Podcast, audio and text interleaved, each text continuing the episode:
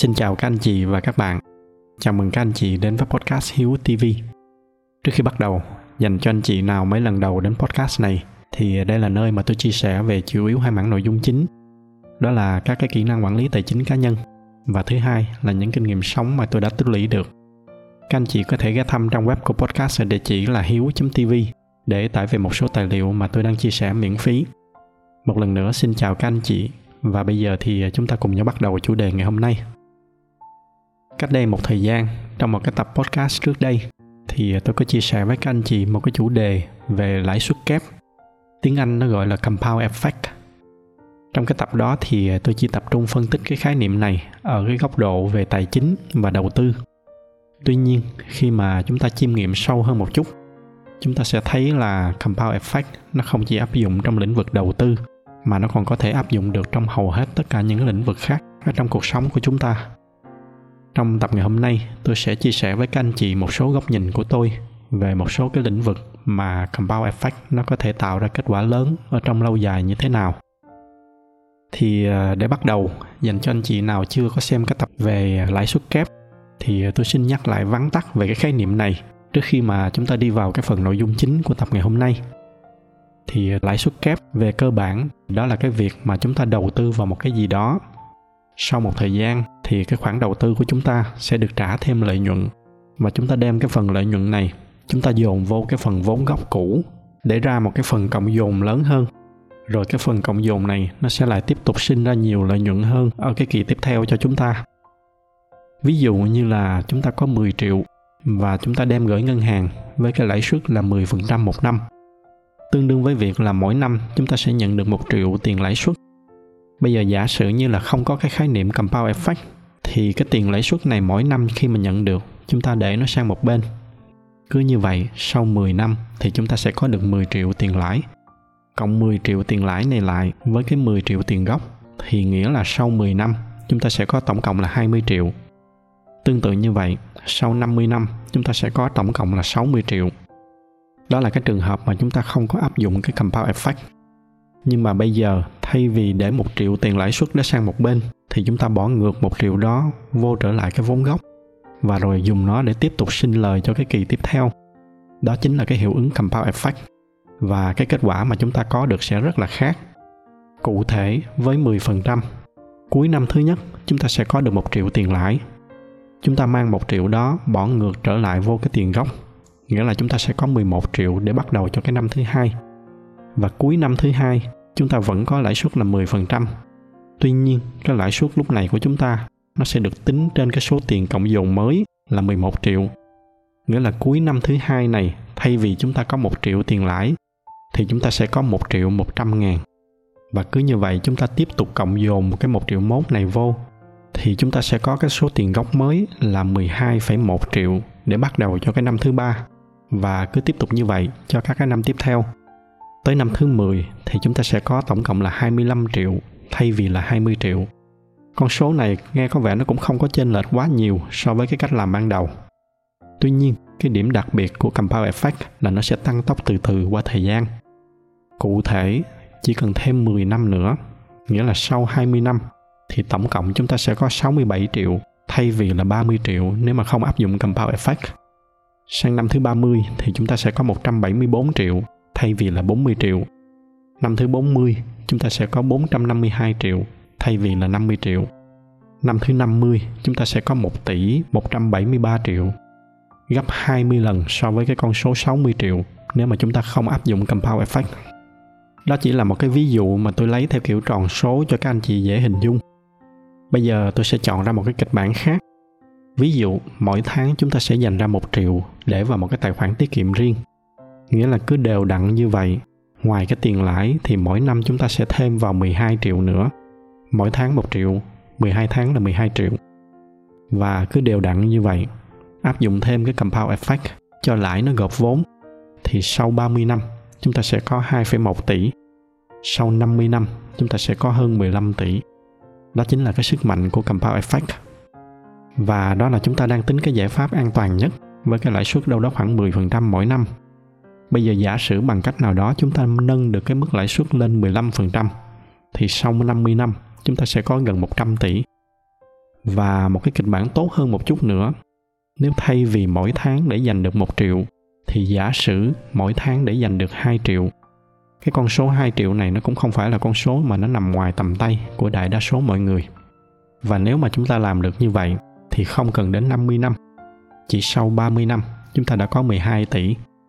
Và nếu khéo léo hơn một tí nữa, bằng cách nào đó chúng ta nâng được cái tỷ lệ lợi nhuận lên 20% mỗi năm. Nghĩa là mỗi tháng chưa tới 2% thì sau 30 năm chúng ta sẽ có hơn 34 tỷ. Và chỉ cần thêm 10 năm nữa chúng ta sẽ có 211 tỷ có thể là có một số anh chị sẽ nói là cái con số 20% một năm nó không có đơn giản.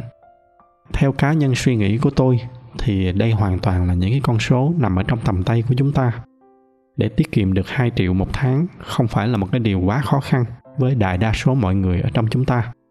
Và để đầu tư được với cái tỷ suất lợi nhuận từ 15 đến 20% cũng không phải là một cái điều quá khó. Tôi đã có chia sẻ về những cái phương pháp đầu tư như thế nào để mà có được cái tỷ suất lợi nhuận khoảng tầm này ở trong những cái tập trước rồi nói chung là nó không có quá khó cái điều duy nhất mà nó làm cho những con số này nằm ngoài tầm tay của đại đa số mọi người nó không phải là những con số đó mà nó chính là cái yếu tố thời gian, chính là cái số năm mà chúng ta có thể kiên trì để mà làm được những cái việc này một cách đều đặn ở trong thời gian dài. Đó cũng là lý do mà xuyên suốt từ trước tới nay, trong các cái tập podcast của mình, tôi luôn nhắc đi nhắc lại là cái yếu tố then chốt nhất ở trong đầu tư, nó chính là cái sự kiên trì và cái tính kỷ luật. Chúng ta cố gắng chúng ta tránh xa những cái phương pháp đầu tư theo cái kiểu đánh bạc với cái mong muốn là phải làm giàu cho thật nhanh, làm giàu qua đêm các anh chị không cần phải nghe lời tôi. Chỉ cần với đôi chút cái vốn tiếng anh, thì các anh chị cũng có thể tìm hiểu được. Đây cũng chính là lời khuyên của hầu hết những cái nhà đầu tư thành công nhất ở trên thế giới. Những người này sau bao nhiêu năm đầu tư lão luyện, thì cuối cùng họ cũng đều khuyên là đại đa số mọi người cứ đi theo cái hướng chậm mà chắc như vậy. Đó mới chính là cái phương pháp làm giàu hiệu quả và bền vững nhất. Nhưng mà tiếc là ở trong xã hội chúng ta hiện nay, có rất là nhiều người lại chọn đi theo cái hướng ngược lại mọi người chỉ chăm chăm chạy theo những cái phương pháp làm giàu nhanh. Đầu tư thì phải muốn nhân đôi, nhân ba, thậm chí là nhân 10 ở trong thời gian ngắn. Những người đó họ cứ nhìn vào những cái thứ tăng đột biến như là tiền ảo hay là đầu tư theo kiểu dùng đòn bẩy, hợp đồng tương lai.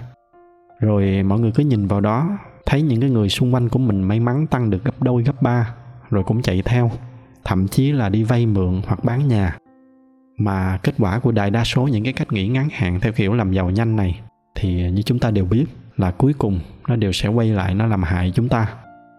Mà không chỉ riêng ở trong lĩnh vực đầu tư, khi mà quan sát ra xung quanh, chúng ta sẽ thấy là cái tình trạng này nó không chỉ là đặc thù riêng của cái lĩnh vực tài chính, mà nó còn xuất hiện ở rất là nhiều những cái khía cạnh khác nhau ở trong cuộc sống. Hiện nay, chúng ta sống ở trong một cái xã hội mà mọi thứ nó đều vận hành rất là nhanh. Thành ra cuối cùng cái gì chúng ta cũng muốn nhanh. Mà như tôi vừa nói, hầu như là cái gì ở trên đời nó tới nhanh thì nó cũng sẽ nhanh đi. Và đó cũng chính là cái nội dung chính mà tôi muốn chia sẻ với các anh chị ở trong tập ngày hôm nay. Đầu tiên chúng ta nói về nghề nghiệp chẳng hạn. Chúng ta có nhìn ra xung quanh. Chúng ta thấy bạn bè mình thăng tiến nhanh rồi chúng ta sốt ruột. Mới gặp đó, vài năm sau quay trở lại thì lại thấy bạn mình lên quản lý hay là giám đốc rồi. Rồi chúng ta đâm ra chúng ta sốt ruột chúng ta cũng muốn có một cái chức danh như vậy cho nó oai. Rồi từ đó, thay vì làm cố gắng để mà đi lên từ từ, thì chúng ta lại đi tìm cái đường tắt để mà đi lên. Cái con đường tắt mà mọi người hay đi là ra khởi nghiệp, thành lập công ty. Những cái trường hợp mà khởi nghiệp một cách nghiêm túc thì tôi không nói. Nhưng mà có một số trường hợp, người ta khởi nghiệp, người ta lập công ty chỉ để có được cái chức danh là ceo hay là tổng giám đốc, nghe cho nó hoành tráng, nó sang trọng trong khi bản thân của mình thì chưa sẵn sàng, chưa có đủ những cái kỹ năng để mà quản lý một cái tổ chức. Rồi vô tình chúng ta đặt mình vào một cái vị trí mà nó quá cái khả năng của mình. Bản chất của một cái mô hình kinh doanh nào đó là nó phải đi giải quyết một cái vấn đề. Tới một lúc nào đó, để mà giải quyết được cái vấn đề đó một cách hiệu quả hơn, thì chúng ta phải cần có thêm người phụ chúng ta. Rồi tới một cái lúc mà có quá nhiều người phụ rồi, thì chúng ta cần phải có một cái tổ chức ở trong cái tổ chức đó, chúng ta chia việc ra với nhau. Mỗi người phụ trách một cái công việc khác nhau. Và để mà tránh lẫn lộn, tránh dẫm chân lên công việc của nhau, thì chúng ta cần phải có một cái tên gọi cho từng cái vị trí. Người thì phụ trách làm sản phẩm, người thì phụ trách bán hàng, người có trách nhiệm quản lý tổng quát. Thì từ đó, chúng ta mới có cái tên gọi là người quản lý. Và kể cả tới cái lúc này đi nữa, nếu mà chưa cần, thì chúng ta cũng không cần phải mở công ty làm gì công ty nó chỉ cần khi mà chúng ta bắt đầu cần có những cái tư cách pháp nhân để mà bán sản phẩm, bán dịch vụ hay là hợp tác với những cái đối tác khác. Công ty nó chỉ đơn giản là một cái công cụ pháp lý để mà giúp chúng ta giải quyết một số cái yêu cầu ở trong cái hoạt động kinh doanh của chúng ta. Nghĩa là cái việc thành lập công ty nó chỉ là một cái công cụ để mà giúp chúng ta giải quyết một cái vấn đề nào đó ở trong cái quá trình vận hành cái tổ chức của chúng ta. Và cả cái quá trình mà tôi vừa mô tả nó là một cái quá trình compound effect. Mỗi ngày một chút, chúng ta gây dựng cái tổ chức của chúng ta lên trên một cái nền tảng vững chắc, mỗi ngày một lớn hơn. Cứ như vậy, tới một lúc nào đó nhìn lại, thì có khi là chúng ta đã có một cái tổ chức rất là lớn và rất là thành công rồi. Và bản thân của chúng ta cũng vậy, chúng ta cũng cần phải phát triển từ từ để mà nó tương ứng với cái việc lớn mạnh của tổ chức hàng ngày. Cái điều này nó dẫn tôi tới cái ví dụ thứ hai đó là về kiến thức và năng lực của chúng ta. Cái cách hiệu quả nhất để mà xây dựng được kiến thức là chúng ta cứ đi từ từ, từng bước một. Mỗi ngày chúng ta học một chút. Nó không khác gì cái việc là mỗi tháng chúng ta để dành thêm một triệu ở trong cái ví dụ ban đầu. Kiến thức của chúng ta cũng vậy. Bữa nay chúng ta học được một cái lượng kiến thức nào đó, chúng ta để nó vô cái kho của mình. Rồi cái lượng kiến thức đó nó sẽ quay trở lại, nó làm cho chúng ta có thêm hứng thú. Rồi chúng ta lại tiếp tục tìm hiểu sâu hơn một chút nữa càng đi sâu chúng ta sẽ càng tìm hiểu nhiều hơn và nó càng bồi đắp cho cái nền tảng của chúng ta. Cái nền tảng đó nó lại tiếp tục kích thích cái sự hứng thú của chúng ta đi sâu hơn nữa. Một năm, năm năm, mười năm Nhìn lại chúng ta sẽ thấy là mình đã tích lũy và nuôi dưỡng được một cái lượng kiến thức rất là lớn. Đó mới là cái cách mà chúng ta nuôi dưỡng và tích lũy kiến thức Là cái cách mà chúng ta lớn lên từng ngày. Chứ không có cái kiến thức nào mà chúng ta có thể học được qua đêm cả. Và cái chuyện làm giàu nhanh nó cũng tương tự như vậy. Tất cả những cái bức tranh mà nãy giờ tôi chia sẻ với các anh chị, Nó đều có một cái điểm chung Là cả một cái giai đoạn dài ban đầu Nó đều rất là chán. Mọi thứ nó cứ lặp đi lặp lại, mà cái kết quả đạt được thì nó rất là thấp so với cái công sức mà chúng ta bỏ ra. Ở trong tài chính thì kể cả trong cái kịch bản đẹp nhất là cái lợi nhuận 20% một năm, thì trong vòng 5 năm đầu, thậm chí là 10 năm đầu cái con số tích lũy được nó cũng chỉ là vài trăm triệu. Một con số quá nhỏ so với những cái nỗ lực mà chúng ta đã bỏ ra. Và gây dựng công ty cũng y như vậy. Chúng ta làm quên ăn, quên ngủ. Nhưng mà thậm chí là những năm đầu nó còn lỗ nữa. Rồi những năm sau đó thì may mắn lắm. Sau khi mà trừ hết chi phí lương bổng, còn lại chút tiền đã là may rồi. Những năm đầu nó luôn luôn là những cái năm khó khăn nhất ở trong compound effect. Câu chuyện về kiến thức nó cũng y như vậy. Từ cái việc học một cái nhạc cụ cho tới cái việc là tìm hiểu một cái lĩnh vực nào đó mới, như là cái việc học nhạc cụ chẳng hạn. Cả một cái giai đoạn dài ban đầu, chúng ta chỉ học toàn là những cái kiến thức nhạc lý, rồi những cái kỹ năng cơ bản. Mãi chúng ta vẫn chưa có đàn được một cái bài nhạc nào hết. Mà những cái kiến thức này nó rất là chán. Nhưng mà cũng như là tất cả những cái hiệu ứng compound effect khác, nó sẽ tăng tốc dần. Và càng về sau chúng ta sẽ càng đi nhanh. Chính nhờ là cái nền tảng mà chúng ta đã xây dựng ở trong cái khoảng thời gian ban đầu đó nó cũng giống như là cái việc kiếm tiền. Nó sẽ tăng tốc nhanh về sau. Và kể cả ở trong một cái lĩnh vực mà khó cân đong đo đếm hơn, như là ở trong cái chuyện tình cảm cũng vậy. Mọi người cứ thích cái kiểu tình yêu xét đánh, gặp một cái là yêu liền, lúc nào cũng nồng nhiệt.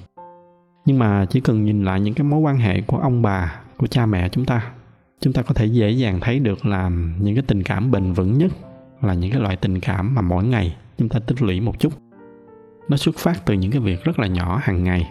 Như cái việc là chúng ta đi ngang qua một cái quán ăn ngon. Chúng ta biết là vợ mình thích cái món ăn đó và chúng ta mua về cho vợ. Hay là cái việc là chúng ta thấy chồng mình thức khuya làm việc, rồi chúng ta vô chúng ta pha cho chồng một cái ấm trà mà anh ấy thích. Tất cả những cái điều nhỏ nhặt hàng ngày mà tôi vừa kể, nó giống y như cái việc là chúng ta tích lũy ở trong tài chính. Mỗi ngày chúng ta góp nhặt thêm một chút vô cái tài khoản hạnh phúc chung để nó càng ngày nó càng lớn và nó càng compound lên. Nhiều người cứ nghĩ là khi mà cưới được nhau rồi, sống được với nhau là coi như xong. Lúc đó đã là của nhau rồi, cho nên muốn hành xử như thế nào cũng được. Chúng ta không có chịu chăm bón cho cái mối quan hệ, để rồi nó cứ đi xuống từ từ. Đó là một cái suy nghĩ rất là sai lầm. Cá nhân tôi thì tôi nghĩ là cái việc xây dựng một cái mối quan hệ, nó sẽ chính thức bắt đầu khi mà chúng ta bắt đầu dọn chung vào với nhau, chứ nó không có phải là kết thúc ở đó chúng ta cùng nhau chúng ta đi qua những cái giai đoạn khó khăn ở trong mối quan hệ, thì nó mới từ từ nó bồi đắp cho cái tình cảm. Chứ không phải cái kiểu là khi mà có chuyện khó khăn, thì cái giải pháp đầu tiên mà chúng ta nghĩ tới là chia tay, rồi bỏ đi. Cái việc đó nó không có khác gì với cái việc là khi mà thị trường đi lên thì chúng ta mua vô, rồi khi mà nó đi xuống thì chúng ta bán. Và ở trong đầu tư thì ai cũng biết là mua bán theo cái kiểu đó thì nó chỉ có dẫn tới thua lỗ mà thôi. Thì à, như chúng ta đã thấy compound effect nó không phải chỉ là một cái phép tính ở trong tài chính. Đối với tôi thì nó là một cái phương châm sống. Và một vài cái ví dụ ở trong tập ngày hôm nay thì chúng ta có thể thấy được là cái tinh thần này nó đúng trong rất là nhiều cái lĩnh vực khác nhau, từ cái việc là tích lũy kiến thức cho tới quản trị kinh doanh và cả trong cái việc xây dựng những cái mối quan hệ, thậm chí kể cả là hôn nhân gia đình. Compound effect nó chính là cái tinh thần cặm cụi xây dựng đến một lúc ngẩng đầu lên nhìn lại thì có khi là chúng ta sẽ bất ngờ là mình đã đi được rất là xa rồi. Và cũng như ở trong cái lĩnh vực tài chính, cái điều khó khăn nhất của compound effect chính là những cái giai đoạn đầu. Khi mà mọi thứ nó đi rất là chậm, đây chính là cái giai đoạn mà người ta dễ bỏ cuộc nhất. Từ cái việc là tích lũy kiến thức, học được một thời gian thấy khó khăn quá, học mãi không lên được, rồi thì chúng ta bỏ, chúng ta không học nữa. Đến cái việc là gây dựng công ty, đến cả những cái mối quan hệ khi bắt đầu bắt tay vào xây dựng cuộc sống gia đình với nhau, những cái khó khăn nó sẽ bắt đầu nó xảy ra. Khi mà có khó khăn, thay vì ngồi xuống để cùng nhau giải quyết, thì người ta chọn cái cách kết thúc và bỏ đi. Tôi hy vọng là cái bài chia sẻ này nó phần nào nó giúp được các anh chị hiểu rõ hơn về compound effect, cũng như là cái cách để mà đạt được những kết quả mà chúng ta mong muốn ở trong nhiều lĩnh vực khác nhau ở trong cuộc sống. Chúc cho các anh chị sẽ luôn giữ được cái sự kiên trì của mình để đi qua được những cái khó khăn và những cái chán nản ở trong giai đoạn đầu của compound effect. Tôi xin kết thúc bài chia sẻ của mình ngày hôm nay tại đây. Nếu mà thấy những cái nội dung này là hữu ích, thì nhờ các anh chị chia sẻ thêm cho bạn bè và người thân của mình. Ngoài ra thì, như thường lệ, bởi vì giải thuật của youtube, họ ưu tiên cho những video có nhiều like. Cho nên nếu mà thích cái video này, thì nhờ các anh chị bấm thêm vào cái nút like để giúp cho podcast của chúng ta có nhiều người biết hơn nữa. Xin cảm ơn sự theo dõi của các anh chị và chúc các anh chị có một buổi tối cuối tuần bình yên.